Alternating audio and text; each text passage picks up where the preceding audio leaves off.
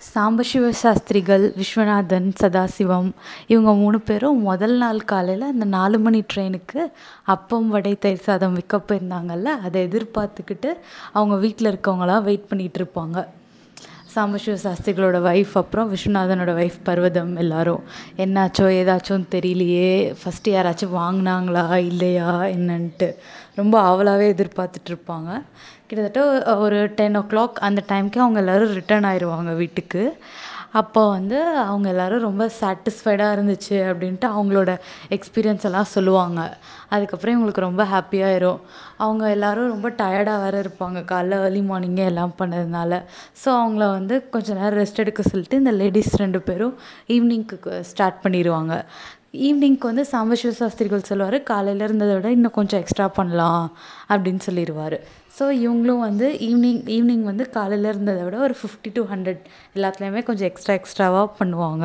அப்புறம் four o'clock train ஈவினிங்கும் again four o'clock so இவங்க வந்து ஒரு த்ரீ தேர்ட்டி அந்த ரேஞ்சுக்கெலாம் அங்கே போயிடுவாங்க அதுக்கப்புறம் காலையில் இருந்ததை விடவே சேல் ரொம்பவே நல்லாயிருக்கும் ஈவினிங் ஈவினிங்கும் பத்தாது இவங்க பண்ணது. அதுக்குள்ளே எல்லோரும் வாங்கிடுவாங்க இது வந்து கொஞ்சம் டேஸ்ட்டாக இருக்குன்ட்டு கொஞ்சம் காலையில் கொஞ்சம் இந்த பிளாட்ஃபார்மில் இருந்தவங்கலாம் பார்த்துட்டு பக்கத்தில் இருக்கவங்க கிட்டலாம் சொல்லி அவங்களும் வந்து வாங்க ஆரம்பிச்சிருவாங்க. ட்ரெயினில் இருந்தவங்கன்னு இல்லாமல் இப்போ கொஞ்சம் பிளாட்ஃபார்மில் இருக்கவங்களும் வாங்க ஆரம்பிச்சிருவாங்க.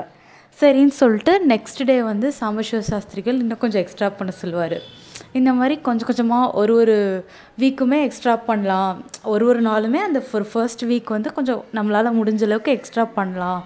அப்படின்னு நைட்டு டிசைட் பண்ணிடுவாங்க ஃபர்ஸ்ட் டே அன்னைக்கு நைட்டு அதுக்கு முன்னாடி சரி ஃபஸ்ட்டு நம்ம வந்து இப்போ என்ன ஆச்சு இன்றைக்கி வந்து நமக்கு எவ்வளோ வந்திருக்கு? வரவு செலவுலாம் என்ன ஆச்சுன்னு பார்க்கலாம் அப்படின்னு சொல்லிட்டு செக் பண்ணுவாங்க.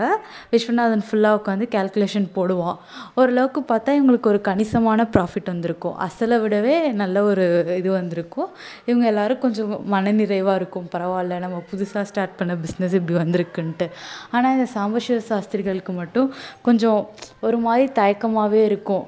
ஏன்னா அவர் வந்து வைதிகம் பண்ணிட்டு இருந்தாருல்ல அதை விட்டுட்டு இந்த மாதிரி ஒரு புது மாதிரியான ஒரு தொழில் பண்ணுறோம் இதனால நம்மளோட தலைமுறை முன்னோர்கள்லாம் நம்மளை சபிச்சிருவாங்களா? நம்ம வந்து காசுக்காக ஆசைப்பட்டு இந்த மாதிரிலாம் வந்துட்டோமா?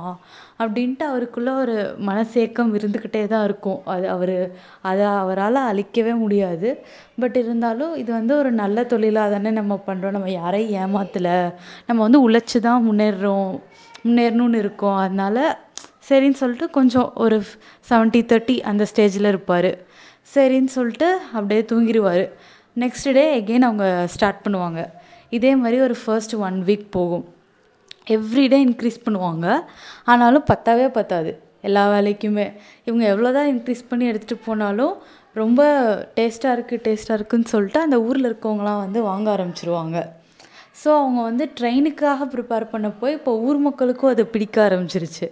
அதுக்கப்புறம் என்னாகும்? ஒரு கிட்டத்தட்ட ஒரு டூ த்ரீ வீக்ஸ் ஆயிரும். இவங்கள இவங்களால முடிஞ்ச இவங்க நாலு அஞ்சு பேரும் சேர்ந்து முடிஞ்ச மேக்ஸிமம் பண்ணிடுவாங்க ஆனால் அதையும் தாண்டி எக்ஸ்பெக்டேஷன் ஜாஸ்தியாக இருக்கிறதுனால இவங்க வந்து ஆள் போட்டுடலான்னு டிசைட் பண்ணிடுவாங்க அப்புறம் ஆளெல்லாம் போட்டு கொஞ்சம் எக்ஸ்ட்ரா பெரிய பெரிய பாத்திரங்கள்லாம் வாங்குவாங்க.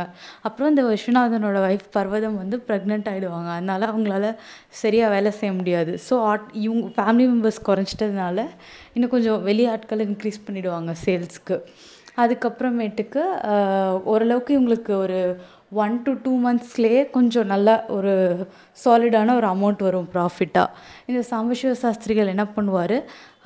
அந் அவங்க குடியிருப்பாங்கல்ல ஒரு வாடகை வீடு அதையே வந்து சொந்த வீடாக வாங் மாறி வாங்கிடுவார் இவர்கிட்ட இருந்த காசு கொடுத்து. கொஞ்சம் எக்ஸ்ட்ரா லேண்டும் பக்கத்தில் இருக்கும் அதையும் சேர்த்து வாங்கிடுவார் ஸோ இவங்க வந்து ட்ரெயினில் போய் விற்க போகிற நேரம் மீதி மீதி நேரத்துலலாம் வீட்டில் வீட்லேயும் வந்து வாங்கிக்கலான்ற ஒரு ஆப்ஷன் வச்சுருவாங்க. பார்சல் மாதிரி. ஸோ அவங்களுக்கு அங்கேயும் நிறையா சேல் ஆச்சு இங்கேயும் நிறையா சேல் ஆச்சு அவங்க ஜஸ்ட்டு ஒரு ஒரு டிஃப்ரெண்ட் தாட்டை தான் இங்கே கொண்டுட்டு வந்தாங்க. ஸ்டேஷனில் எந்த கடையுமே இல்லையேன்ட்டு தான் ஸ்டார்ட் பண்ணாங்க. பட் இப்போ வந்து அந்த பிஸ்னஸ் அவங்களுக்கு பயங்கர ஒரு இதுவாக கை கொடுத்துட்ருக்கு.